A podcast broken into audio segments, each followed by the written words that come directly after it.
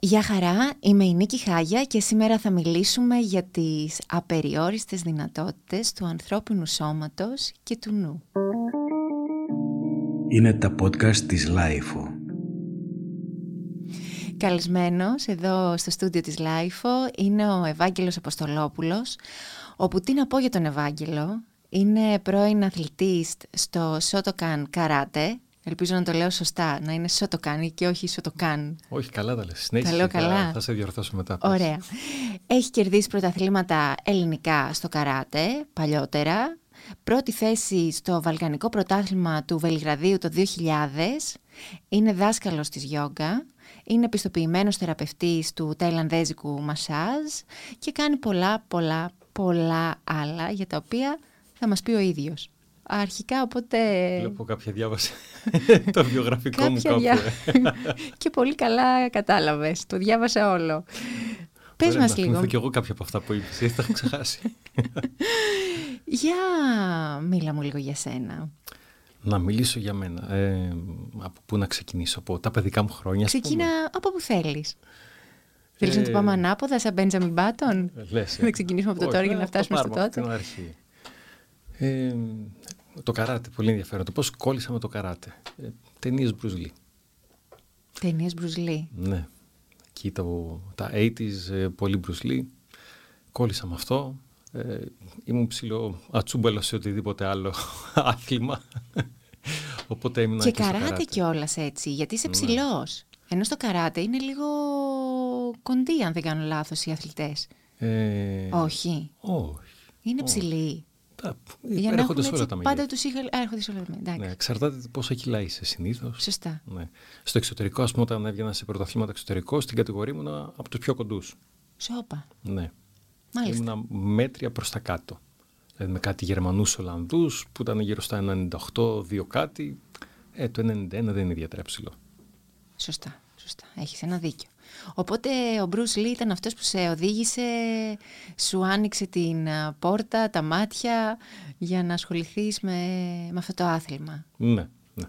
Και για πόσα χρόνια υπήρξες αθλητής καράτε; Ε, αθλητής υπήρξα από το 1993 έως το 2002 περίπου εκ των οποίων από το 1996 έως το 2001-2002 χοντρικά ήμουνα και μέλος της εθνικής που ανέφερες και τα πρώτα αθλήματα, τα πανελλήνια και τα βαλκανικά και τα σχετικά. Και η γιόγκα πότε μπήκε στη ζωή σου και πώς μπήκε στη ζωή σου, γιατί ξέρεις, αν και η γιόγκα για τους διαβασμένους ή για τους μοιημένους αν θέλεις, κανονικά ξεκίνησε, ήταν μόνο αντρικό, ας το πούμε, προνόμιο, αντρική πρακτική. Ε, στην Δύση έχει επικρατήσει ότι οι γυναίκες ως επιτοπλίστων κάνουμε γιόγκα. Ναι, Οπότε... τρίπλα, δεν ξέρω πώς το καταφέραν αυτό. Κάτι τόσο ανδρικό να το πάρουν οι γυναίκες. Κι όμως, το ναι. πήραμε, το κατακτήσαμε. Οπότε, ναι, στη δική σου ζωή λοιπόν και σαν αγόρι προερχόμενο και από το καράτε, πώς μπήκε στη ζωή σου η γιόγκα; Ε, πώς μπήκε; Ήμουνα περίπου το 2008 νομίζω. 2007 με 2008 έχω πάθει κάποιους τραυματισμούς ε, από βάρη συνέχιζα να κάνω γενικά την προπόνηση που έκανα ως πρωταθλητής σε λίγο πιο ήπια Ε, δεν ήξερα καλύτερα που λέει ο λόγος και η έκφραση μάλλον. Ε, και είχα πάθει κάποιους τραυματισμούς, πόναγα νόμι, είχα κάνει χειρουργείο στο γόνατο και ψάχνα κάτι, κάποιο είδος γυμναστικής τότε που να χρησιμοποιεί περισσότερο το σώμα ε, και όχι όργανα, γυμναστήριο και τέτοια. Να εξαρτηθώ από κάτι εξωτερικό, από κάποιο εξωτερικό παράγοντα που είχα μάθει μέχρι τότε. Και κοιτούσα το παρκούρ, αλλά μετά το χειρουργείο στο γόνατο ε, άφησα αυτές τις ελπίδες. Το αποχαιρέτησες. Το αποχαιρέτησα τελείως. Και ξεκίνησε εκεί πέρα στο γυμναστήριο που πήγαινα για καράτε. Πιο πριν είχε λίγη γιόγκα. Και ξεκίνησα να κάνω εκεί πέρα. Εντάξει, δεν μου άρεσε ιδιαίτερα. Ενδιαφέρον φαινόταν. Ήταν λίγο παράτερο να κάνω γιόγκα και μετά να πηγαίνω πλακώνουμε στο ξύλο. Ε, οπότε έτυχε μετά βρήκα μια παλιά συμφιτήτρια ε, η οποία ήταν δασκάλα γιόγκα. Έκανα μαζί της και κόλλησα. Βέβαια, πολύ αργότερα κατάλαβα ότι αυτό το οποίο με έκανε να κολλήσει είναι ότι ήταν, ε, μοιάζε πάρα πολύ με το καράτε, το, η γιόγκα. Ε, σε, τι, σε, τι, σε τι σου θύμιζε το καράτε, η γιόγκα; Ε, Σε τι μου θυμίζει η γιόγκα το καράτε συγκεκριμένα. Ναι. Μπορώ να σου πω. Ε, έχει πολύ τετράγωνη μορφή, πολύ τετράγωνη κίνηση. Έχεις ένα στρωματάκι που κινείσαι μπρος, πίσω, δεξιά, αριστερά. Μμμ. Αν παρατηρήσεις, ε, οι γιόγκες έχουν πολύ συγκεκριμένη κίνηση. Όσο flow και να είναι το στυλ γιόγκα μπορεί να κάνουν, είναι πολύ Είναι πάνω δεδομένα στο τα πεδία στρωματάκι. κίνησης. Ακριβώς. Και μάλιστα κάποια στιγμή πιο πρόσφατα που άρχιζα να μπλέκω και άλλα πράγματα με τη γιόγκα, θα τα πούμε σε λίγο. Θα τα πούμε και σε φαντάζομαι. λίγο αυτά. Αλλά παρατηρούσα πολλά άτομα τα οποία είναι στη γιόγκα, ενώ τους έβγαζα στραβά επίτηδες, υπήρχε αυτό το obsession να πάνε να ξανευθυγραμμιστούν με βάση το στρωματάκι. Και λέω, Wow, ωραία κολλήματα, τα ξέρω αυτά. Τα Από ξέρεις. πολύ παλιά. ναι. σωστά, σωστά. Και έτσι λοιπόν αποφάσισες, αφού σου άρεσε η πρακτική της γιόγκα, αποφάσισες να γίνεις και δάσκαλος. ε, όχι, Όχι. όχι, δεν ήθελα να γίνω δάσκαλος. Α, δεν ήθελες να γίνεις Όχι δάσκαλος. καθόλου. Οκ. Ε, έτυχε. Α, Κάτι έτυχε. που είναι πολλοί κόσμος δεν το ξέρει και δεν το λέω κιόλας. Α, για πες, για Ειδικά μίλα στα μου. Αυτό εκπαιδευτικά δεν το γιόγκα. διάβασα στο βιογραφικό Ναι, ναι, σου. δεν το γράφω. Δεν το, ναι. Είναι μυστικό. Μόνο εμείς, εγώ, εσύ και όσοι ακούσαν αυτή την εκπομπή θα το μάθουμε. Πάρα πολύ. Οπότε κανόνισε. Ε, μ, όχι, ξεκίνησα την πρακτική ε, και μου άρεσε αυτό το οποίο βίωνα στο σώμα μου. Άρχισε να, άρχισε να το νιώθω να αναπνέει, άρχισα να γίνομαι πιο ευλίγιστος, ενώ ήμουν ήδη θεωρούσα πολύ ευλίγιστος Μμμ. μετά από τόσα χρόνια πρωταθλητισμού, διατάσεων, μπλα μπλα μπλα και τα σχετικά. Έτσι νόμιζα. Ε, και άρχισα να παρατηρώ διαφορές στο σώμα μου, στην ηρεμία μου και άρχισα να διαβάζω πολύ Μμμ. και σκάλωσα όλα αυτά που διάβαζα. Δηλαδή άρχισα να ρουφάω πολλά βιβλία όσο αφορά τη γιόγκα και μέσα στο, όλα αυτά μεταξύ μέσα σε δύο μήνες. Γιατί μέσα σε δύο μήνες έφυγα Ταϊλάνδη να κάνω το πρώτο immersion της γιόγκα, το οποίο ήταν κομμάτι εκπαιδευτικού, χωρίς κάποια, κάποιο απότερο σκοπό να γίνω δάσκαλος γιόγκα. Απλά μου άρεσε η φάση και ήθελα να μάθω περισσότερα. Ήθελες να εντρυφήσεις περισσότερο στη γιόγκα. Ακριβώς. Και, Και ξεκίνησες με ράτζα γιόγκα, γιατί αφού μου λες ότι διάβαζες περισσότερο Ναι. και ήσουν αυτή της φάσης. Αυτής Ξεκίνησες αυτής της φάσης των α, φιλοσοφικών κειμένων α, της γιόγκα. Ναι, θυμάμαι συγκεκριμένα είχα πάρει ένα βιβλίο του, το είχε γράψει ο, ο Σουάμι Σατσιτανάντα, μαθητής του Σιβανάντα Μμμ. και το διάβαζα σχεδόν με λιγμούς σε κάποιες φάσεις, το οποίο δεν είναι και ιδιαίτερα φιλοσοφικό δηλαδή τώρα τόσα χρόνια μετά που το ξανασκέφτομαι και το έχω επισκεφτεί πάλι το βιβλίο, αλλά ήταν σαν να μου δίνει απαντήσεις που χρόνια ρωτούσα τον εαυτό μου ή αναρωτιόμουν και με χτύπησε πολύ έτσι, ξέρεις, μέσα μου η όλη φάση. Και αυτό ήταν που με κίνησε, λέω και θέλω να μάθω περισσότερα. Μμμ. Και δυστυχώς ή ευτυχώς στη γιόγκα μόνο εκπαιδευτικά μπορείς να κάνεις. Να πας να εκπαιδευτείς για να γίνεις δάσκαλος. Ναι, σωστά. Για να μπορέσεις να μάθεις κάτι παραπάνω. Δεν υπάρχει για κάποιον απλό Μαθητή. practitioner ή μαθητή, ναι. Έγκυται μονάχα στην, α, στην ευχέρεια του δασκάλου και φυσικά στο να θέλει και ο μαθητής να μάθει κάτι παραπάνω. Ναι. Γιατί οι περισσότεροι μαθητές απλά έρχονται, κάνουν την πρακτική τους και μετά μένει στο σωματικό, θέλω να πω, επίπεδο. Ναι, εντάξει. με- Είναι. Εγώ βασικά παθαίνω μικροαιμονές, τις ονομάζω. Σε κάθε φάση θέλω να μάθω κάτι και πέφτω με τα μούτρα για να το μάθω αυτό το πράγμα. Μμμ. Ε, και μπορεί σε πολύ σύντομο χρονικό διάστημα να μάθω, ξέρω εγώ, ανάλογα πόσο χρόνο αφιερώνω. Ας πούμε, θυμάμαι στα 22 μου, 23 μου πριν από φαντάρος, έμαθα το πώς να ηχογραφώ drums γιατί δεν είχα χρήματα να πάω σε στούντιο ηχογράφηση να γράψουμε τότε με την μπάντα μου τη μουσική. Οπότε έκατσα και έμαθα όλο αυτό το κομμάτι πώς να το κάνω μόνος μου. Ε, οπότε με έπιασε μια τέτοια εμμονή πα- ανάλογη και άρχισα να διαβάζω πολλά βιβλία και να ψάχνω εκπαιδευτικά σε αυτό το κομμάτι. Τώρα αυτό γιατί το είπα, δεν ξέρω. Τέλος πάντων. Δεν πειράζει, λίγο Ναι, μου για α, τα ναι, γιατί δεν εκπαιδευτικά. υπάρχει, Καλό ναι. είναι. Αφήσαμε λίγο το νου να Μπράβο, τρέξει. οκ. Κάτι που εντάξει, οι γιόγκοι δεν το κάνουν αυτό, οι γιόγκοι είναι στο παρόν. Θα μιλήσουμε και γι' αυτό Okay. σε λίγο. Θέλω να σε ρωτήσω, διάβασα στο βιογραφικό σου ότι έχεις εκπαιδευτεί στην α, Τρίκα Γιόγκα στην Ινδία, Ναι. όπου είναι χάθα γιόγκα, αλλά η βάση της, με βάση τη ταντρική γιόγκα. Ναι, ήταν ένα από μια πολύ περίεργη σχολή στην Ινδία, στο Ρίσικες, ε, όπου ο headmaster ας πούμε, του δα- εκπαιδευτικού συστήματος αυτός είναι στην Ταϊλάνδη, Μμμ, ένας Ρουμάνος. Δεν έχω ακούσει πολύ καλά λόγια, να σου πω την αλήθεια γενικά, μμμ. για το συγκεκριμένο. Έχω ακούσει μάλλον ανάμεικτα λόγια, και πολύ καλά και όχι καλά. Ε, αλλά ήταν ένα εκπαιδευτικό το οποίο μου φάνηκε πολύ ενδιαφέρον γιατί ήταν μια πληροφορία που δεν είχα έρθει ποτέ μπροστά της και ήξερα ότι πολύ δύσκολα θα μπορέσω να την ξαναβρω και αποφάσισα τρει-τέσσερι εβδομάδες που ήμουν στο Ρήσικες να κάτσω να κάνω τον πρώτο μήνα εκπαίδευση σε αυτή τη σχολή. Θες λίγο να μου εξηγήσεις το τι σημαίνει και να εξηγήσεις στο κοινό, κυρίω που μας ακούει, το τι σημαίνει ταντρική γιόγκα. Γιατί ξέρεις, όταν κάποιος ακούει τη λέξη τάντρα, φαντάζεται κρεμιέμαι από τον πολυέλο, κάνω τίποτα περίεργες τάσεις, σεξουαλικού περιεχομένου και όλα αυτά τα πράγματα. Ε, ναι, ναι. Ε, όχι, δεν κάνω τέτοια πράγματα. Ή αν τα κάνω εγώ δεν τα πέτυχα, δεν ξέρω τουλάχιστον. Κρίμα. Ίσως αν καθόμουν παραπάνω καιρό, να τα πετύχαινα, δεν ξέρω. ε, Τι ακριβώς δηλαδή είναι ταντρική γιόγκα; Δεν είμαι ειδήμων να μιλήσω σε αυτο αλλά η ταντρική γιόγκα ασχολείται περισσότερο με την... ε, Ας πούμε η εστίασή της είναι περισσότερο στην κουνταλίνη ενέργεια που σύμφωνα με τα γιόγκικα κείμενα ε, υπάρχει στην βάση της σπονδυλικής στήλης την περιοχή της λεκάνης, η οποία συνδυάζεται πολύ άμεσα με τη σεξουαλική ενέργεια, γιατί την ώρα που είμαστε στην σεξουαλική πράξη, δεν ξέρω πώς ελεύθερα μπορούμε να μιλήσουμε, Πολύ, πολύ. Ωραία. ε, την ώρα του οργασμού, Ναι. στην περιοχή της λεκάνης είναι που νιώθεις όλη αυτή την έκρηξη που πάει να συμβεί, όλο αυτό το κομμάτι. Ε, στην τάντρα μπορεί ακόμα να χρησιμοποιήσουν σεξουαλικές πρακτικές, Μμμ. Ε, μόνος είμαι παρέα, δεν παίζει ρόλο φαντάζομαι. Αλλά είναι το θέμα να χρησιμοποιήσει αυτή την ενέργεια να την. Ε, Για να την ανεβάσεις. ναι, να την κάνεις rerouting. Πώς είναι, να την ανα. Ποια είναι η λέξη στα ελληνικά, ξεχάστηκα.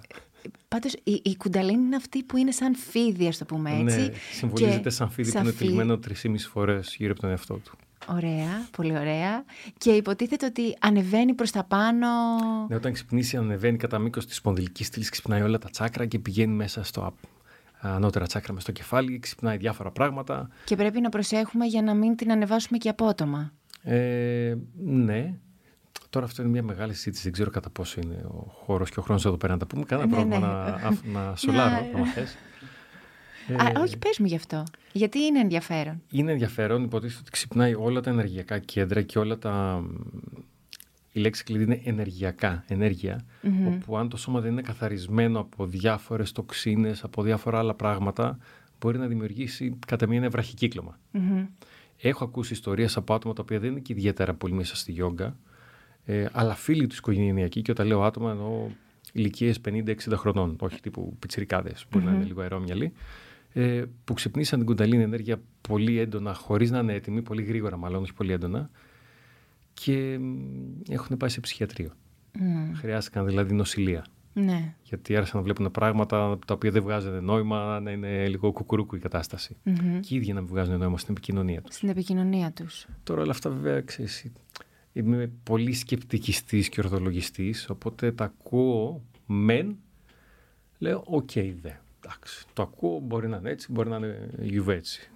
Ξέρεις, η γιόγκα είναι η, η παραδοσιακή ινδική γιόγκα με όλο αυτό το... Όχι, δεν θα πω αμπαλάζ, αλλά η ουσία της είναι, είναι φιλοσοφικό σύστημα η γιόγκα, ανεξαρτήτως από το αν εδώ στην Ελλάδα έχει κατηγορηθεί ότι είναι και αίρεση και μας κυνηγάνε και βάζω και εμένα μέσα στον εαυτό μου. Βασ- Τον εαυτό. Βασικά εξαρτάται από ποια προσέγγιση το, την κοιτάς στη γιόγκα. Αν την κοιτάξεις καθαρά από την τουλάχιστον ε, προσέγγιση που την ξέρουμε περισσότερο εδώ στην Ελλάδα που μιλάμε για τη ράτζα γιόγκα, Μμμ. για τα, για τα οχτώ σκέλη της γιόγκα από τον Πατάντζαλη, δεν είναι καθόλου ένα φιλοσοφικό κομμάτι. Είναι καθαρά μια νοητική διαδικασία, μια ψυχολογική διαδικασία, πώς να πας από το σημείο Α στο σημείο Β. Και η όλο, το όλο κομμάτι της... ε, Της σωματικής πρακτικής. Όλη της σωματικής... Ναι, εντάξει. Όλο το κομμάτι από τη σωματική πρακτική μέχρι τον διαλογισμό, ας πούμε, ή που δεν... Αυτά είναι απλά κάποια στοιχεία, κάποια εργαλεία. Μμμ.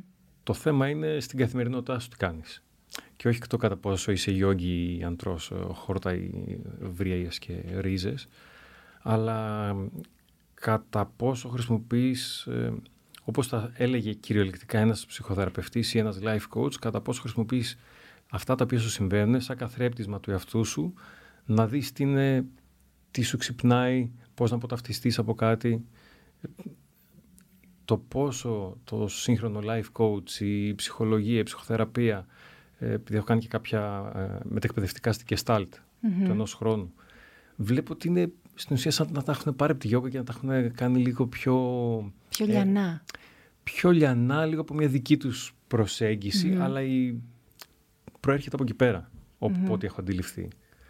Οπότε η γιόγκα δεν είναι μόνο απλά μια φιλοσοφία, είναι ένα mental και psychological way of contact τον εαυτό σου με τον έξω κόσμο. Και σου λέει ότι ξέρεις τι, είσαι εδώ. Ε, δεν είσαι μόνο αυτό που πιστεύεις, είσαι κάτι πολύ περισσότερο. Αυτά είναι τα βήματα για να το κάνεις. Δεν χρειάζεται να το κάνεις αν δεν θες. Μπορείς να μείνεις, να πεθάνεις αυτή τη ζωή, να γεννηθείς στην επόμενη και να συνεχίζεται αυτός ο κύκλος διαρκώς. Αλλά σου λέει αν θες να ε, όχι να εξελιχθείς απαραίτητα, αλλά άμα θες να διακόψεις αυτόν τον κύκλο της ζωής, ο οποίος κύκλος της ζωής. Τώρα θα αρχίζω να αυτοσχεδιάζω. Όχι να αυτοσχεδιάζω, αρχίζω να λέω πολλά πράγματα. Όχι, όχι, λέγε, λέγε, έχεις το ελεύθερο. Ε, Γι' αυτό σε φέραμε, για να μας τα πεις. Αλλά αν αυτός ο κύκλος της ζωής, στον οποίο το βιώνουμε, ε, όπως λέει και οι βουδιστικές αρχές, λέει ότι είναι life is suffering. Mm-hmm. Ότι το suffering στα ελληνικά πώς το μεταφράζουμε. Ε, ότι η ζωή τέλος πάντων είναι ένας πόνος.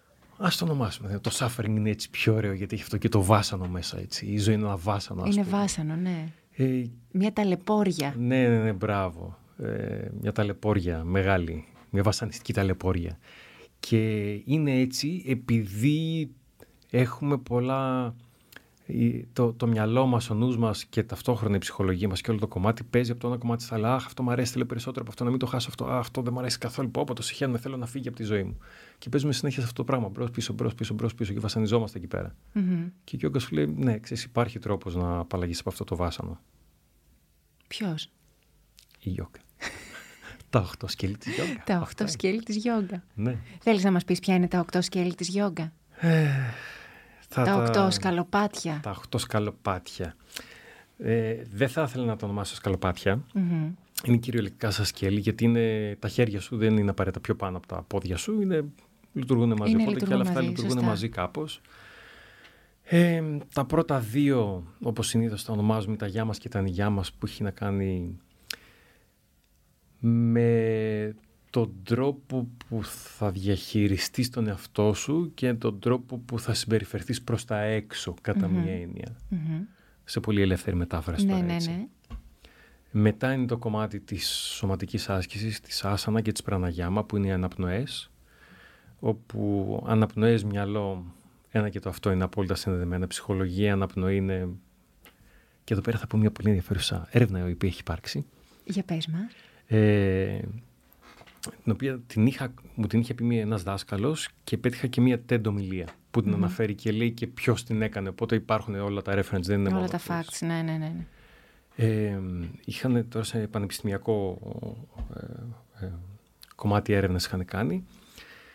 Ε, είχαν φέρει κάποια άτομα και τους κάνανε induced κάποια συγκεκριμένα συναισθήματα. Π.χ. στον έναν του δημιουργήσανε φόβο, στον άλλον χαρά, στον άλλον λαχτάρα, οτιδήποτε. Mm-hmm. Και τους βάλαν καταγράψουν κάτω με ποιο τρόπο αναπνέανε, τα breathing patterns, τα μοτίβα αναπνοής τους. Mm-hmm. Μετά φέρει ένα, ένα άλλο group ατόμων, τους δώσανε μοτίβα αναπνοής και τους λέγανε αναπνεύστε με αυτά τα μοτίβα και σημειώστε κάτω τι αισθάνεστε. Και ήταν perfect match. Καταπληκτικό. Ναι. Το πώς δηλαδή ανέπνεαν οι άλλοι τους επηρέαζε ψυχολογικά, ψυχολογικά. νιώθαν τα ίδια πράγματα όπως τα είχαν, είχε γίνει αρχική παρατήρηση. Το οποίο ε, είναι μια, ένα ωραίο εργαλείο αυτό, αν το σκεφτεί κάποιος, γιατί αντί να παλεύει ο κόσμος που λέει Α, η σκέψη οδηγεί το συνέστημα, Α, μας και το συνέστημα πρώτα μετά οδηγεί σκέψη. Δεν έχει σημασία να κάνει κότα το αβό το αβό το κότα. Σημασία έχει να κάνει μια μελέτα που λέει ο λόγος ή να φάσει ένα κοτόπουλο στο φόρνο. Οπότε, ε, άμα δεν κολλάει, ξεκολλάει το μυαλό, φροντίζει να αναπνοεί. Άμα μπορείς να ρυθμίσεις την αναπνοή, θα αλλάξει, η σκέψη, το, θα αλλάξει το συνέστημα και η σκέψη. Ναι. Είναι όλα συνδεδεμένα. Κλείνει αυτή η παρένθεση, το rant. Οπότε μέχρι τώρα μου έχεις πει ε, τέσσερα, σκαλοπα... τέσσερα σκέλη. Ναι. Είδες, διορθώθηκα, αυτοδιορθώθηκα. Ε, μετά είναι το, η, το αποτράβημα των αισθησεων η συγκέντρωση σε ένα σημείο. Αλλά δύο, είμαι βέβαιος κάποιο ξεχνά αυτή τη στιγμή. Το τελευταίο πάντως νομίζω είναι η φώτιση. Ε, ναι, σαμάντι ονομάζεται φώτιση, το οποίο δεν είναι κάτι τόσο wow όσο θέλουμε να πιστεύουμε ότι είναι, γιατί έχει πολλά επίπεδα μέσα εκεί πέρα. Το κρεμμύδι έχει πολλά layers. Δηλαδή, φώτιση... για πες μου, για, για κάτω μου και αυτό έτσι απλό. Έχεις πιάσει ποτέ δηλαδή τον εαυτό σου να, να λες Γιατί φαντάζομαι ότι η κατάσταση της φώτισης δεν είναι ότι βρίσκεσαι σε φώτιση και that's it, ή είσαι για πάντα στη ζωή σου φωτισμένος. Ακριβώς. Δεν είναι. Πρέπει να είναι ένα τσαφ. Κάπως έτσι. Οι Ιάπωνες το χρησιμοποιούν, το ονομάζουν σατόρι. Ε, στα ελληνικά είναι τύπου είχα μια επιφύτηση. Ναι. Στην ελληνική γλώσσα. Ε, αυτή η επιφύτηση είναι αυτή μια εκλαμπή όπου τα πάντα ξαφνικά είναι ξεκάθαρα. Βγάζουν νόημα. Τα βήματα βγάζουν, είναι μπροστά σου, τα βήματα που χρειάζονται να γίνουν, ας πούμε, τα πάντα βγάζουν νόημα. Για μια στιγμή μετά μπορεί να έχει χαθεί αυτή τη στιγμή και να μην έχει ιδέα τι κάνεις. Αλλά είναι αυτό. Είναι κατά μία έννοια μια στιγμή όπου ο νους πάβει να σκέφτεται. Και... Αυτό ξέρεις πόσο δύσκολο ακούγεται; Το ότι ο νους, γιατί η δουλειά του νου είναι να σκέφτεται, είναι να δημιουργεί σκέψεις. Οπότε όταν ξαφνικά λέμε σε κάποιον σταματάνε οι διακυμάνσεις του νου, σταματάνε οι σκέψεις, λες τι είναι, κλινικά νεκρός, δηλαδή, τι, ναι. πώς γίνεται αυτό; Το φοβερό της υπόθεσης είναι ότι είναι όλοι έχουμε μια τάση να θέλουμε να πάμε προς την πάυση του νου. Mm. Όλος ο κόσμος. Άλλοι θα το κάνουν με ναρκωτικά, άλλοι θα το κάνουν με αλκοόλ, άλλοι θα το κάνουν με το σεξ, άλλοι θα το κάνουν με το να αγοράζουν συνέχεια πράγματα. Ε, άλλος θα το κάνει με το να είναι σε extreme sport, άλλος θα το κάνει με διαλογισμό. Υπάρχουν άπειροι τρόποι, αλλά είναι ένα δείγμα ότι όλοι οι άνθρωποι θέλουμε να πάμε προς μια συγκεκριμένη κατεύθυνση. Έχουμε μια τάση να θέλουμε να πάμε προς μια καλυτέρευση, αν θες να το ονομάσουμε, καλυτέρευση του εαυτού μας ή προς μια φώτιση, εισαγωγικά, ό,τι και αν σημαίνει, όπως και μεταφράζεται είναι μια φυσική μας τάση προς τα εκεί. Και το, το ζόρι και το βάσανο είναι όταν αρχίζουμε να αντιστεκόμαστε αυτή τη φυσική τάση. Mm-hmm. Δεν σαν να θες να πας κόντρα στο ποτάμι. Το ποτάμι θα σε πάει προς μια κατεύθυνση ούτως ή άλλως. Mm-hmm. Να σε ρωτήσω, ναι. Ξέρεις, όλοι όταν ακούνε δάσκαλος της γιόγκα έχουν μια συγκεκριμένη εικόνα στο μυαλό τους. Πώς μπορεί να είναι η μέρα τους, τι μπορεί να κάνει. Ναι. Ποια είναι η πραγματικότητα; Οποίος, ε, ε, μιλάει πάντα ευγενικά, δεν ενοχλείται με τίποτα. Ναι. Τρώει στο λωτό, ρίζες, Κάπως έτσι, κάτω από κάποιο δέντρο ναι, ναι. και όλα αυτά. Πώς είναι στην πραγματικότητα ένας ε, δάσκαλος α, της γιόγκα στη Δύση; Ε, είναι ε, όπως είναι όλοι οι υπόλοιποι, ε, απλά κατά πάσα πιθανότητα θυμώνει πιο σπάνια ή όταν θυμώνει ηρεμεί λίγο πιο εύκολα. Πιο εύκολα. ε, δεν έχει μεγάλη διαφορά. Δηλαδή και τους γκουρού που τους ε, θεωρούμε, ξέρω, α, είναι έτσι, είναι αλλιώς. Και αυτοί οι άνθρωποι είναι, όλοι μας άνθρωποι. Το θέμα είναι κατά πόσο μπορείς να βγεις πιο γρήγορα από την παγίδα της ταύτισή σου σε κάθε στιγμή που σου συμβαίνει. Και οι στιγμές δεν είναι μόνο τα άσχημα πράγματα, είναι και τα καλά πράγματα. Το νόμισμα έχει δύο όψεις. Η μία είναι το βάσανο, η άλλη είναι η ευχαρίστηση. Οπότε και το ένα και το άλλο, ίδιο νόμισμα είναι, δεν αλλάζει αυτό. Πόσο συχνά κάνεις πρακτική, γιατί είχα διαβάσει το τελευταίο σου, ένα από τα τελευταία σου post που σε ακολουθώ στα social media και είχες αναφέρει ότι δεν σου αρέσει να χρησιμοποιείς το πασίγνωστο στους ε, γιόγικους ε, κύκλους hashtag yoga every damn day. Ε, ναι. γιατί λες, δεν καταρχήν λες, δεν κάνω yoga κάθε μέρα. Ναι. Τουλάχιστον με τον τρόπο που το όχι, με, με οποιοδήποτε τρόπο δεν κάνω γιόγκα κάθε μέρα. Ανεξαρτήτως αν είναι σωματική άσκηση ή αν είναι πραναγιάμα, αναπνοές ή αν είναι ακόμα και το να βάζω τα δυνατά μου να είμαι συνειδητός, να μην με παίρνει η μπάλα της βλακείας μου. Ε, όχι, κάποιες μέρες ε, απλά επιλέγω να αφήσω τον εαυτό μου να με πιάσει η βλακεία μου. Να είμαι στριμόκολο, να είμαι στις μαύρες μου, να είμαι στην κατάθλιψή μου, να είμαι στα όλα τα άσχημα. Ε, Απλά θέλω να πιστεύω τουλάχιστον ότι υπάρχει ένα μικρό επίπεδο, έτσι, ένα μικρό ψήγμα ε, επίγνωσης όταν είμαι έτσι. Τύπου ότι, οκ, σήμερα αφήνω τον εαυτό μου να είναι έτσι. Αύριο θα είμαι αλλιώς. Ε, οπότε μέσα από αυτό το πλαίσιο, ναι, δεν θα είμαι κάθε μέρα ότι, ε, ότι επειδή σου ανέφερα πριν ότι η γιόγκα είναι αυτό αυτό δεν είναι μόνο η άσανα, αλλά είναι το και έξω, πώς, το ethical conduct, το πώς συμπεριφέρεις τον εαυτό σου. Και στους άλλους. Πώς καθρεπτίζεις τον εαυτό σου στους άλλους, όταν σου λέει ο άλλος αντιδράσεις αυτό που σου λέει γιατί κάτι σου πάτησε ένα κάλο μέσα ή λες, ok, okay, τώρα εγώ και τι νιώθω έτσι, τι ξύπνησε μέσα μου. Τι παλιά, παλιά πράγματα έχουν ξυπνήσει με το ότι ο άλλος με είπε μπαγλαμά, ας πούμε. Mm-hmm. Και εγώ πρέπει να του σπάσω τη μούρη. Ναι. Ε, ακόμα και αυτό είναι κομμάτι της γιόγκα αυτό το απλό πράγμα που είπα Οπότε τώρα. επί της ουσίας κάνεις πάντα πρακτική. Ε, όχι, αυτό λέω. Ότι ακόμα επί της ουσίας, ακόμα και αυτό κάποιες μέρες επιλέγω να μην το κάνω. Επιλέγεις να επιλέγω μην το είμαι κάνεις. ένας... Ε, Απλός καθημερινός ναι, άνθρωπος. Ένας σκεφτές, με ονομάζω. Ε, θα πιω την πύρα μου στις ε, 5 το απόγευμα, ας πούμε, θα είμαι μαζί με chips. α, ένας απλός καθημερινός ναι, ναι, ναι, θα το κάνω και αυτό. Άνθρωπος. και να σου πω την αλήθεια, κάποια φάση που είχα και το στούντιο γιόγκα, ε, έπιασα τον εαυτό μου ότι καταπιεζόμουν ότι έπρεπε να έχω ένα συγκεκριμένο τρόπο, να είμαι ένα πράγμα. Αυτό ήθελα, ήθελα να σε ρωτήσω και να σου το πω, γιατί ξέρεις είναι λίγο καταπιεστικό η εικόνα που έχει σχηματίσει κάποιος να πρέπει να, να τη φορέσεις σαν ένα πολύ ωραίο κοστούμάκι Μμ. και να είσαι μέσα σε αυτό. Ναι, το να επιλέξεις να φορέσεις μια εικόνα είναι ok, το να επιλέγεις να, μάλλον το να φοράς αυτήν την εικόνα επειδή νομίζεις ότι αυτό περιμένει οι άλλοι από σένα είναι λίγο βάσανο και αυτό. Βάσανο. Ναι, ε, τώρα τελευταία ας πούμε, που ήμουν σε ένα εκπαιδευτικό γιόγκα και τους δίδασκα για φιλοσοφία, για ηθική και τέτοια, έβριζα. Χρησιμοποιούσα βρισιές μέσα. Επίτηδες, ε, για να ξεκολλήσει το κεφάλι τους ε, το ότι πώς πρέπει να είναι τα πράγματα και για να τους κάνω και challenge ότι ε, πιθανότατα να απογοητεύεστε γιατί είχατε προσδοκίες ότι θα πρέπει να είναι έτσι ο δάσκαλος γιόγκα. Οι προσδοκίες είναι που μας ε, μαμάνε τη ζωή γενικότερα Μμμ, και την μμμ. κατάσταση.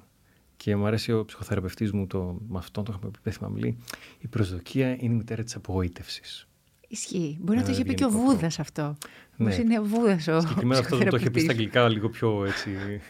Expectation is the mother of all fuck ups. Α, ωραίος. Ναι. Ε, Στα ελληνικά είναι λίγο, έτσι το Είναι- ξευγενίζουμε Ε, λίγο. Ναι, ναι. η γιόγκα είναι για όλους. Χμ, εξαιρετική ερώτηση. Τη γιόγκα όπως την έχω ορίσει, όπως ορίζεται γενικότερα ή όπως την θεωρούμε στη Δύση; Ας πιάσουμε και τα δύο. Όπως τη θεωρούμε στη Δύση, όχι. Δεν είναι για όλους. Γενικότερα, αν ξεφύγουμε από το πλαίσιο το πώς θα πρέπει να είναι η γιόγκα ή το που, την παγίδα που πέφτουν πολλοί δάσκαλοι γιόγκα, «Α, αυτό δεν είναι γιόγκα, εκείνο δεν είναι γιόγκα, η γιόγκα είναι έτσι, η γιόγκα είναι αλλιώς. Αν βγούμε από αυτό το πλαίσιο, τότε ναι, είναι για όλους. Αν δεν την βάλουμε σε ένα κουτάκι ότι έτσι πρέπει να είναι μόνο. Και το λέω γιατί π.χ. κάποιος ο οποίος μπορεί να πάσει από κατάθλιψη ε, δεν χρειάζεται σωματική άσκηση γιόγκα. Μπορεί να θέλει να κάνει box για να βγει από την κατάσταση που βρίσκεται. Μμμ. Κάνει κάτι πολύ πιο active, Μμμ. κάτι πολύ πιο ενεργητικό. Παρόλο Μπορεί- που υπάρχουν πολλά συστήματα και θα μπορούσε να βρει π.χ. την υγειά του εντός εισαγωγικών α, στη Ναι. βινιάσα γιόγκα σε μια πολύ. Πάλι και αυτό μπορεί να μην δουλέψει. Μπορεί, να να, μην χρειαστεί δουλέψει. κάτι πολύ πιο active να ανεβάσει την όλη φωτιά και με έναν aggressive τρόπο, με έναν επιθετικό τρόπο για να βγει. Μμμ. Αν είσαι μέσα στο βάλτο, όσο θέλεις κάποιες φορές να σε τραβήξουν με δύναμη, όχι απλά να σε βοηθήσουν να βγεις, γιατί μπορεί να μην θες και εσύ να βγεις, δηλαδή. Είναι γλυκός ο βάλτος, σε ρουφάει μέσα. Ναι, ναι, ναι. Άρα η γιόγκα δεν είναι για όλους. Ε, γι' αυτό λέω το, σωμα- το physical κομμάτι, όχι απαραίτητα δεν είναι για όλους. Η yoga σαν yoga Γιόγκα. είναι για όλους γιατί ούτως ή άλλως όλοι θέλουμε να πάμε προς τα εκεί. Σε αυτή την ηρεμία, την, σε αυτή την πάυση του νου που έλεγα πριν. Αλλά παρόλα αυτά είναι ένα εργαλείο, έτσι. Άλλος επιλέγει να το κάνει με άλλο τρόπο. Μμμ. Ο καθένας επιλέγει διαφορετικούς τρόπους. Και η γιόγκα θεωρείται ένα από τα μονοπάτια ας πούμε, της φώτης. Υπάρχει και ο δρόμος του Φακύρη, υπάρχει ο δρόμος του Γκουρτζίεφ, υπάρχουν διάφοροι δρόμοι που σε πάνε προς τον ίδιο σκοπό. Υπάρχει η θρησκεία. Σωστά.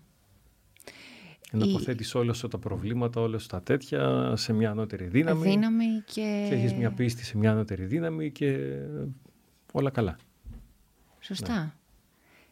Έχεις κάνει και πρακτική πάνω στον α, διαλογισμό ε, γνωστός ως α, βιπάσανα. Ναι. Για πες μου λίγο γι' αυτό. Μου, μου είναι, ξέρω τι είναι, αλλά θέλω να μου πεις εσύ τι είναι. Και επίσης θέλω να μου πεις πόσο εύκολο είναι, γιατί αυτά που ξέρω μου το κάνουν πάρα πολύ δύσκολο. Ε, είναι πολύ πιο εύκολο. Δεν ξέρω, για μένα τουλάχιστον είναι πολύ εύκολο. Ε, Να πούμε, συγγνώμη, να Ναι, πούμε... να πούμε τι είναι καταρχάς. Ακριβώς, να ναι, ξεκινήσουμε τι από τα είναι, βασικά. ναι. Λοιπόν, η Vipassana είναι η τεχνική διαλογισμού που είχε δώσει ο Βούδας. Μμμ. Ε, το format το οποίο είναι, που που υπάρχει είναι ένα δεκαήμερο retreat ε, όπου αφήνεις όλα τα εγκόσμια, αφήνεις κινητά, κλειδιά, επαφές με τον εξωτερικό κόσμο, είσαι σε σιωπή για δέκα μέρες, δεν μιλάς με κανέναν, δεν κοιτάς κανέναν, δεν έχεις ούτε καν... Α, ούτε κοιτάς. Ούτε οπτική επικοινωνία. Με Α, ούτε και έχεις οπτική επικοινωνία. Όχι. Υπάρχουν άλλοι στο χώρο, αλλά φρο... θες, ο σκοπός είναι να μην έχεις επικοινωνία μαζί τους, να είσαι εκεί μόνο για σένα για δέκα μέρες, εσύ και αυτό σου. Και κάθεσαι και κάνεις κάποιες τεχνικές, μία συγκεκριμένη ή δύο συγκεκριμένες ε, τεχνικές διαλογισμού για 11 ώρες την ημέρα.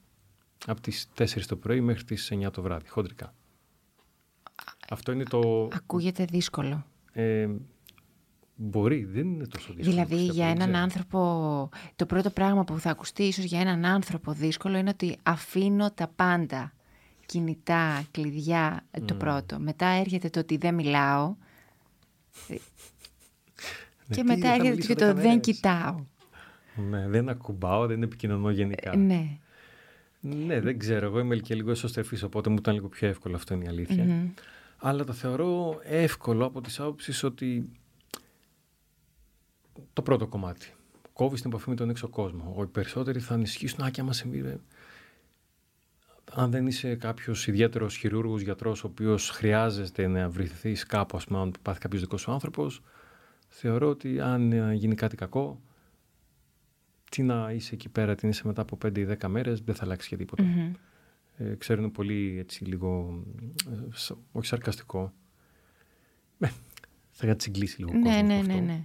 Αλλά αν το καλοσκεφτείς, ουδής ένας αντικατάστατος, όχι από τους δικούς μας αγαπημένους ανθρώπους, ενώ Α πούμε ότι θεωρεί ο κάποιος, ναι, θεωρώ ναι, εγώ ότι ναι, με ναι. χρειάζονται κάπου. Ε, δεν είμαι τόσο αναντικατάστατος. Μπορεί να βρει κάποιος άλλος στη θέση μου. Ε, και παιδιά να έχουμε δηλαδή. Ε, ok, okay, δηλαδή τόσο καιρό που έχουμε τα παιδιά, δέκα μέρες δεν επιβιώσανε και είμαστε μαζί. Απλά δέκα μέρες επιβιώσανε και δεν θα είμαι εγώ εκεί. Είναι απλά παιχνίδια του μυαλού αυτό, η κακιά, mm-hmm. η ώρα, το έτσι, το αλλιώς. Mm-hmm, mm-hmm ε, που είναι το που κρατάει τον περισσότερο κόσμο. Να σου πω, από όσο έχω μιλήσει, αυτό που τους κρατάει. Και είναι και λίγο μια δικαιολογία. Ίσως είναι μια δικαιολογία για να μην, για να μην δοκιμάζουμε νέα ναι, πράγματα. Μπορεί, μπορεί, δεν ξέρω. Ε, σίγουρα είναι ένας φόβος, αλλά είναι μια δικαιολογία το να κάτσουμε λίγο στη βόλεψή μας. Γιατί mm-hmm. εντάξει, το να πεις ότι αποκόπτω από τον ε, υπόλοιπο κόσμο για 10 μέρες, ε, σε βγάζει λίγο από τη βόλεψή σου. Τώρα το να μην μιλάς, ναι, δεν με χαλάει προσωπικά. Θα μπορούσα να κάθομαι εδώ και να μιλάς εσύ όλη την ώρα. Ναι, είναι δύσκολο. Είναι δύσκολο να μην μιλάς. Γιατί ξέρεις τι γίνεται. Θεωρώ ότι όταν κάθεσαι μέσα στη σιωπή, τότε είναι που αυτή η μαϊμού που έχουμε όλοι μέσα στο μυαλό μας παίρνει φόρα. Πράγματι, αν καθόσουν 11 ώρες τη μέρα να κοιτάς το ταβάνι, ε, θα παίρνει φορά και θα τρελνώσουν, φαντάζομαι. Αλλά επειδή θα πας, θα μπεις και θα έχεις κάτι να κάνεις την κάθε ώρα, το πρώτο, τις πρώτες τρεις μέρες, ας πούμε, θα παρατηρήσεις την αναπνοή σου. Φυσικά με τα πόδια αναπνοές θα έχεις αρχίσει να σκέφτεσαι ότι έχει αφήσει τον έξω κόσμο, αν πεινάς και διάφορα άλλα. Και αν ο διπλανός σου αναπνέει, τι, τι κάνεις εκεί πέρα, ναι, γιατί, ναι, ναι. όλα αυτά. Αλλά αυτό είναι και το παιχνίδι ούτως ή άλλως. Δηλαδή και όταν καθόμαστε να δουλέψουμε, ε, κάθομαι να γράψω, να δουλέψω στον υπολογιστή, μετά από τις πρώτες δύο προτάσεις που θα αρχίζω να γράφω, αν δεν καταφέρω να κάνω zone in, πάλι θα αρχίσει το μυαλό να τρέχει από εδώ και από εκεί. Είναι κάτι το οποίο ούτως ή άλλως μας συμβαίνει και είναι ένας τρόπος, ένα εργαλείο αν θες, που μπορεί να μας βοηθήσει στο να γίνουμε πιο λειτουργικοί στην καθημερινότητα βγαίνοντας από εκεί πέρα και πιο αποτελεσματικοί. Γιατί δεν θυμάμαι πού το άκουσα τώρα τελευταία, αλλά το χρησιμοποιώ πολύ στα μαθήματά μου. Δύο είναι τα νομίσματα που δεν μπορούμε να εξαργυρώσουμε ή να πάρουμε πίσω μάλλον στη ζωή μας. Ο χρόνος, Σωστά. εύκολο, το καταλαβαίνουμε αυτό, ναι. αλλά και η προσοχή. Και η προσοχή. Και τα πράγματα διαρκώς ζητάνε την προσοχή μας. Είτε είναι σύντροφος, είτε είναι παιδί, είτε είναι ζώο, είτε είναι συγγενής, είτε είναι το κινητό. Διαρκώς πράγματα ζητάνε την προσοχή μας. Και η προσοχή είναι ίσως το σημαντικότερο ε, νόμισμα που έχεις, περισσότερο και από το χρόνο, γιατί ε, ο χρόνος διαστέλλεται ανάλογα με το πώς χρησιμοποιείς την προσοχή σου. Οπότε κερδίζεις και έτσι. Σωστά, σωστά. Πόσες φορές έχεις κάνει βιπάσανα; Έχω πάει για δύο δεκαήμερα οργανωμένα. Τα οποία πού γίνονται στην Ελλάδα αυτά; Τώρα, τώρα με αυτή τη διατάσταση Τώρα με αυτή, ναι. Αλλά γινόντουσαν, ε, νο... εγώ είχα πάει Κρήτη, μετά μεταφερθήκανε στην ε, Εύβοια, στο Μαρμάρι κοντά και τώρα νομίζω είναι στο Μαρκόπουλο. Mm-hmm. Όποιος ενδιαφέρεται, άμα ψάξει σε Βιπάσανα Ελλάδα, θα βρει πληροφορίες. Και άλλα δύο δεκαήμερα είχα φύγει μόνος μου σε ένα σπίτι που είχε ένας θείος μου στο χωριό πάνω, χωμένος στο βουνό. Α, το κάνει και μόνος σου. Ναι. Χωρίς ρεύμα εκεί πέρα, διάφορα ήταν πιο hardcore. Και μετά λες να μην σε φανταζόμαστε σε θέση λωτού κάτω από ένα δέντρο να μας φυλάς χόρτα. δηλαδή έχεις πάει στο χωριό. Ναι, είχα απομονωθεί από όλους, δεν μιλούσα σε κανέναν. Μάλιστα. Ωραίο, ενδιαφέρον πάρα πολύ αυτό. Ε, και... Είναι ένα... Το, ε, στη Βιπάσανα το λέει ο καθοδηγητής, ας πούμε, ο Γκουένκα, ότι λέει είναι ένα από τα πιο πολύτιμα δώρα που μπορείς να κάνεις στους γονείς σου. Και η αλήθεια είναι ότι προσπαθώ και εγώ να ψήσω τους γονείς μου να πάνε. Σε ό,τι τρέλ έχω κάνει στη ζωή μου, σε άλλα life coaching, σεμινάρια, προπόνηση ζωής και κάτι άλλο, με έχουν ακολουθήσει παντού. Έχουν γίνει κατά 80% χορτοφάγοι. Τέλειο. Ε, και αυτό είναι το τελευταίο πράγμα που θέλω να τους προσφέρω. Να μπορέσουν να πάνε να το παρακολουθήσουν. Δηλαδή το θεωρώ, χωρίς να υπερβάλλω, δώρο να το κάνει κάποιος στον εαυτό του αυτό το δεκαήμερο. Το οποίο βέβαια υπάρχουν και πολλά στο εξωτερικό ναι. που μπορεί να κάνει κάποιος. Και σημαντικό, αν πας πρώτη φορά είναι δωρεάν, δεν πληρώνεις τίποτα. Α. Γιατί θέλουν να μείνει η αγνότητα αυτού του συστήματος. Καθαρή, να μην πας πληρώνεις και λες: Α, εγώ έχω πληρώσει, θέλω να κάνω αυτό, εκείνο, το άλλο. Πρώτη... Τίποτα. Mm. Δεν πληρώνεις, όλα σου προσφέρονται και ακολουθείς αυτό το οποίο να κάνεις. Καταπληκτικό. Μάλιστα. Θέλω τώρα έτσι να μάθω, γιατί με όλα αυτά τα οποία κάνεις σίγουρα θα έχεις μία απάντηση να μου δώσεις. Πώς καταφέρνουμε να ζούμε στο παρόν χωρίς να τρέχει ο νους. Να μου πεις με απλά, απλά πράγματα. Α, η γνωστή παγίδα του παρόν. Και όλο το New Age ζήσε στο παρόν, μείνε στο παρόν, κάνε στο παρόν. Και πώς θα μαγειρέψει να φας μετά μάι στο παρόν. Mm. Πώ θα πας να πάρεις το παιδί σου από το σχολείο, μα είσαι στο παρόν. στο παρόν. το ξεχάσεις. Το παρελθόν μπορείς μπορείς να μην το σκέφτεσαι. Μπορείς να πεις εντάξει, πάει, πέρασε τώρα, έγινε, ό,τι έγινε, έγινε. Το μέλλον η αλήθεια δύσκολα όμως μπορείς να μην το σκέφτεσαι. Ε, κοίτα, το, ένα, μία από τις λειτουργίες του εγκεφάλου μας ή του μυαλού μας, τώρα δεν ξέρω να τα ξεχωρίσω αυτά, να σου πω την αλήθεια, είναι ότι χρησιμοποιούμε το παρελθόν να συλλέξουμε πληροφορίες για το μέλλον και το μέλλον για να σχεδιάσουμε πράγματα που έχουμε να κάνουμε. Είμαστε, αν θυμάμαι καλά από κάτι ντοκιματέρ που έχω δει, το μοναδικό που μπορούμε να σχεδιάσουμε. Πράγματα. Μελλοντικά πράγματα. Να φτιάξουμε πλάνα για το μέλλον. Κανένα άλλο θηλαστικό. Γι' αυτό έχουμε φτάσει και εδώ που έχουμε φτάσει. Ναι. Και Βέβαια, ελπίζω να συνεχίσουμε είναι και να παγίδα αυτό το πράγμα. Ε, από πολλές απόψεις και εδώ πέρα έχει τη γιόγκα που μπορεί να σε βοηθήσει να βγεις από αυτή την παγίδα. Ε, και το ωραίο στο παρόν είναι ότι συμβαίνουν τα πάντα και τίποτα στο παρόν. Ε, στο παρόν δηλαδή τώρα εδώ αν έχω εγώ τσακωθεί με τη γυναίκα μου ε, αυτή τη στιγμή που κάθομαι εγώ εδώ είναι μια ιστορία στο κεφάλι μου το ότι έχω τσακωθεί είναι το τι έχει συμβεί και εγώ το επαναλαμβάνω και το λέω στον εαυτό μου αλλιώς τώρα εγώ είμαι εδώ εσύ είσαι εκεί δεν είναι κάποια γυναίκα μου εδώ που τσακώνω μαζί της. ζούμε πιο πολύ στην ιστορία μας. mm-hmm. και έχει μια πολύ ωραία έτσι, ενδιαφέρουσα ιστορία η Καρτόλε στο βιβλίο του νομίζω η Νέα Γη που λέει, φανταστείτε λέει τα ζώα να ζούσαν όπως οι άνθρωποι. Να ήταν π.χ. σε μια ωραία λίμνη, λέει, μια χίνα, ξαφνικά να τσακώνται με μια άλλη χίνα, ξέρω εγώ, φτεουργίζουν, πά, πά, πά, νερά από εδώ από εκεί, και μετά φεύγει η χίνα, ξέρω εγώ, πάει στις άλλες χίνες και αρχίζει και λέει: Πω, πω, η άλλη είδατε, λέει, πώς μου έκανε πριν, πώς με χτύπησε με το φτερό της. Ε, ήθελε να με ξεποπουλιάσει. Ήταν άλλο και διάφορα τέτοια. δηλαδή, αν το βάλεις αυτό σε ζώο, είναι πολύ αστείο. Ένα άλλο παράδειγμα που χρησιμοποιώ για να δείξω το παράδειγμα του πώς ζούμε στο στρες ε, εξαιτίας του ότι ζούμε στο κεφάλι μας και όχι στο παρόν είναι αν έχεις δει ντοκιματέρ ε, με ζω, λιοντάρια ξέρω, και ναι, ναι. τώρα στη φύση στη σαβάνα ξαφνικά παίρνει το, στο κυνήγι το, τη γαζέλα στο κυνήγι το λιοντάρι και αν έχει κάποιο συγκεκριμένο χρόνο που μπορεί να ξεφύγει υπεθερμένει το λιοντάρι οπότε σταματάει ναι. για να μην πεθάνει από ασφυξία επειδή δεν υδρώνει, μόνο οι άνθρωποι υδρώνουν και ναι, μπορούν ναι, να ρίξουν ναι, θερμοκρασία. Ε, έτσι, αν τα καταφέρει και γλιτώσει η γαζέλα, σταματάει. Και τη βλέπεις μετά, σταματάει να τρέχει, πάει παρακάτω και συνεχίζει να βόσκει. Γιατί ξέρει ότι πλέον ο κίνδυνος πέρασε. Πέρασε, ναι, σωστά. Και είναι το λιοντάρι, ξέρω εγώ, 200 μέτρα πιο δίπλα. Κοντεύει να πάθει έμφραγμα. Ναι. Δεν θα δεις ποτέ τη γαζέλα να πάει στις άλλες γαζέλες να πει Παιδιά, ε, θα φανταστείτε τι μου συνέβη. Από το χάρου τα δόντια γλίτωσα πήγε να με φάει το λιοντάρι. Αχ, τα ένιωσα τα νύχια του στην ουρά μου πίσω. Όχι. Όχι, δεν το κάνει. Χτύπησε peak, κορτιζόλη στα κόκκινα, αδρεναλίνη, ξέφυγε. Μετά άρα, την αράζει πάλι. Συνεχίζει, βόσκει, μασάει. Τελείωσε το συμβάν. Δεν θα κάτσει να το λέει στα εγγόνια της, στα δισέγγονά της, στα παιδιά της και να το αναλύει όλη τη μέρα στο κεφάλι της. Όπως θα κάναμε εμείς, αν μας κυνηγούσε ένα λιοντάρι. Σωστά. Δεν θα το ξεχνάγαμε, η αλήθεια Όχι. είναι. Θα είμαστε Και- πρωτοσέλιδα. Θα είμαστε προ... Θα κάναμε Σίγουρα. συνεντεύξεις για αυτό το Συνεντεύξεις στο πράγμα. Και πώς καταφέρουμε να ζούμε εν τέλει στο παρόν, χωρίς να τρέχει ο νους μας; Πώς το κάνουμε αυτό; Πώς το κάνουμε τώρα, τι, τι, να, τι να απαντήσω αυτό. Παρατήρησε την αναπνοή σου. Αυτό. Παρατήρησε την αναπνοή σου. Ο πιο απλός εύκολος τρόπος. Εισπνέω, εισπνέω, εισπνέω. αλλά εκπνέω, παρατήρησε εκπνέω, την εκπνέω. αναπνοή όπως είναι. Όχι όπως θα ήθελες να είναι.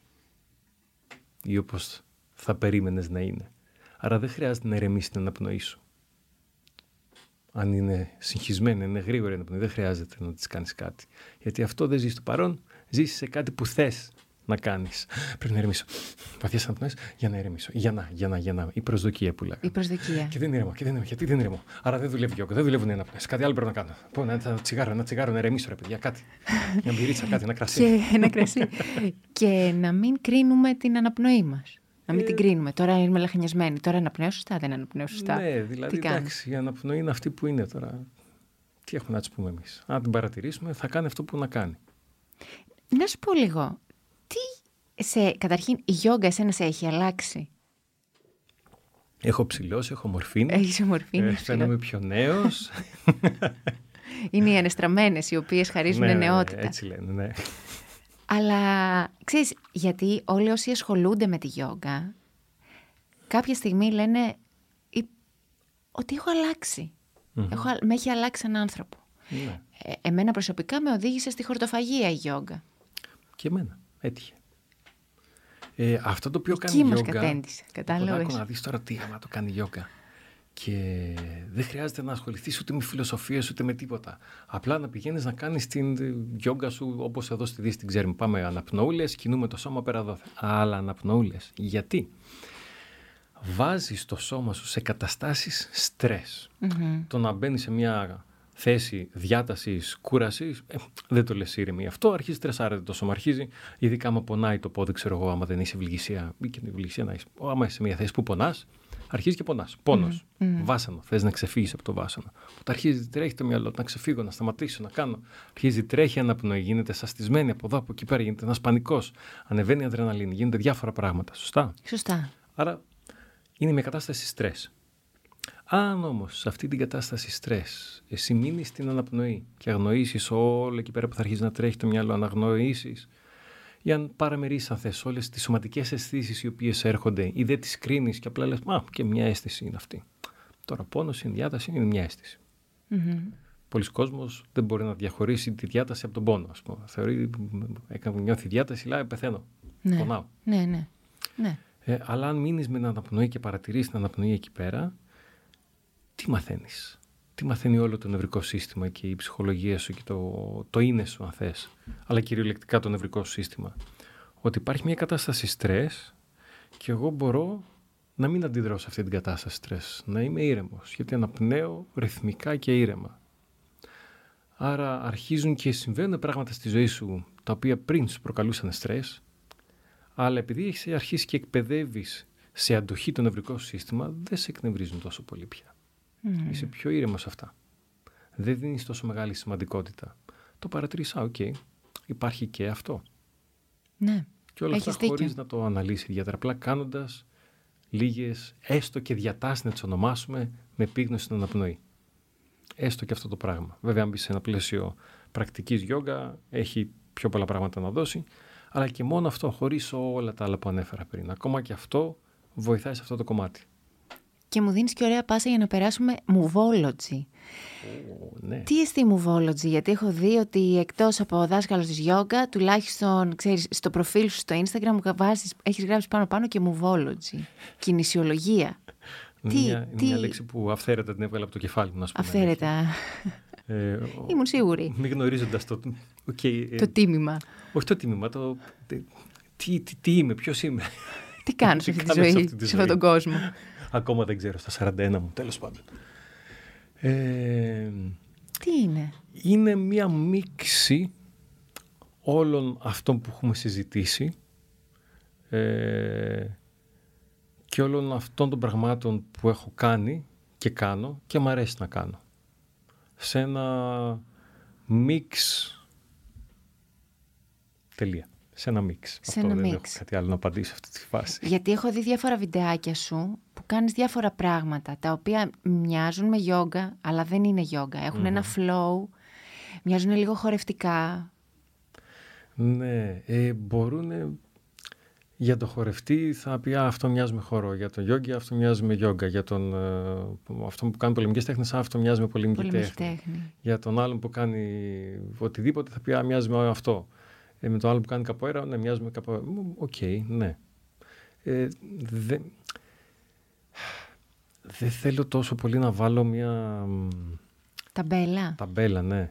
Αν και λειτουργούμε με ταμπέλες, δυστυχώς ή ευτυχώς. Μμμ. Γι' αυτό έβαλα και το Movology, γιατί χρειάζεται μια ταμπέλα. Ε, δεν θα έλεγα ότι αντιπροσωπεύει κάτι συγκεκριμένο ή ότι είναι μια μέθοδος. Ε, Μια, ίσως μια πιο πολύ φιλοσοφική προ- προσέγγιση θα είναι, θα έλεγα, να σου πω την αλήθεια. Μμμ. Ε, και η φιλοσοφική μου προσέγγιση είναι όλο αυτό το οποίο έχω πάρει από τη γιόγκα που συζητάμε τώρα την τελευταία ώρα, ας πούμε, ε, πώς αυτό εφαρμόζεται σε οτιδήποτε άλλο. Μπορείς να πας γυμναστήριο, π.χ. να κάνεις τα βάρη σου με το ίδιο ο, σκεπτικό. Με το ίδιο concept από πίσω. Σπρώχνεις τον πάγκο, ας πούμε, για παράδειγμα, έτσι το, το γειώνω πολύ τώρα. Ναι, ναι, ναι. Πόση επίγνωση έχεις την ώρα που το κάνεις, Αναπνέεις, δεν αναπνέεις, τι συμβαίνει, τι λες μες στο κεφάλι σου, τι λες πριν, τι λες μετά, πώς το βιώνεις, ή είναι μια μηχανική κίνηση που ξέρεις ότι ε, πάω να κάνω ποντίκια, ξέρω εγώ; Οπότε πας να βάλεις συνειδητότητα παντού. Ναι, Κάπως έτσι. κάπως έτσι. Θα ήθελα να κλείσουμε τη συζήτησή μας λέγοντάς μου για τις ποιότητες της ζωής σου. Τις ποιότητες της ζωής μου; Δηλαδή, Ποιες είναι οι ποιότητες της ζωής σου; α, για- κάνε μια δια- επαναδιατύπωση Έχουν. στην ερώτηση. Έχουν αλλά ε, ποιες, ποιες ποιότητες έχεις στη ζωή σου; Δηλαδή μπορεί να είναι η- η αγάπη, μπορεί να είναι Α, α, οκ. ε, η ηρεμία, μπορεί να είναι η ηθική, Μμμ, μμμ. μπορεί να είναι η Ενδιαφέρουσα υπομονή. ερώτηση. Με Η βάση υπομονή, ποιον... ε, θέλοντας και μη την έχω, δεν χαίρομαι ιδιαίτερα γι' αυτό, μερικές φορές, γιατί με εκνευρίζω που έχω τόση υπομονή ή είμαι εκνευριστικός σε άλλους που έχω τόση υπομονή. Ε, αξίες, ε, όχι, ε, τι είπες, Ποιότητες. ποιότητες, ποιότητες, ενδιαφέρον. Έχουμε ένα, μου έρχεται το αξίες στο μυαλό, αλλά ποιότητες. Μμ. Μμ. Δεν ξέρω. Και ο λόγος που δεν ξέρω είναι ο λόγος που ε, είμαι αυτό που είμαι έτσι όπως είμαι. Γιατί όλα είναι πολύ fluid τα πράγματα. Ρευστά. Πολύ ρευστά. Δεν... Οπότε δεν έχεις τρεις συγκεκριμένες ποιότητες, ας το πούμε έτσι. Κάθε φορά Όχι. αλλάζεις. Ναι, και άμα το σκεφτώ, ε, έχω προφανώς κάποιες συγκεκριμένες, απλά μου είναι σε πολύ ασύνδετο κομμάτι. Δηλαδή, ας πούμε, είπες ηθική πριν. Ε, αν δεν υπήρχαν άνθρωποι στον πλανήτη, θα υπήρχε ηθική.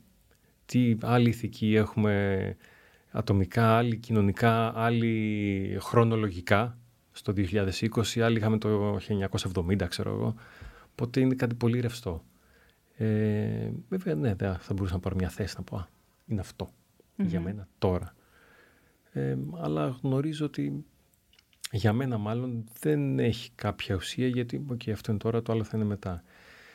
Η αλήθεια είναι, σαν ποιότητα αξιολογώ πολύ την ηρεμία. Μάλιστα. Ναι. Ήρεμα λοιπόν, θα σε αποχαιρετήσω. Να είμαστε Ευάγγελε. Σε ευχαριστώ πάρα πολύ Εγώ σας ευχαριστώ. που ήσουν εδώ μαζί μας σήμερα. Γεια χαρά. Είναι τα podcast της LiFO.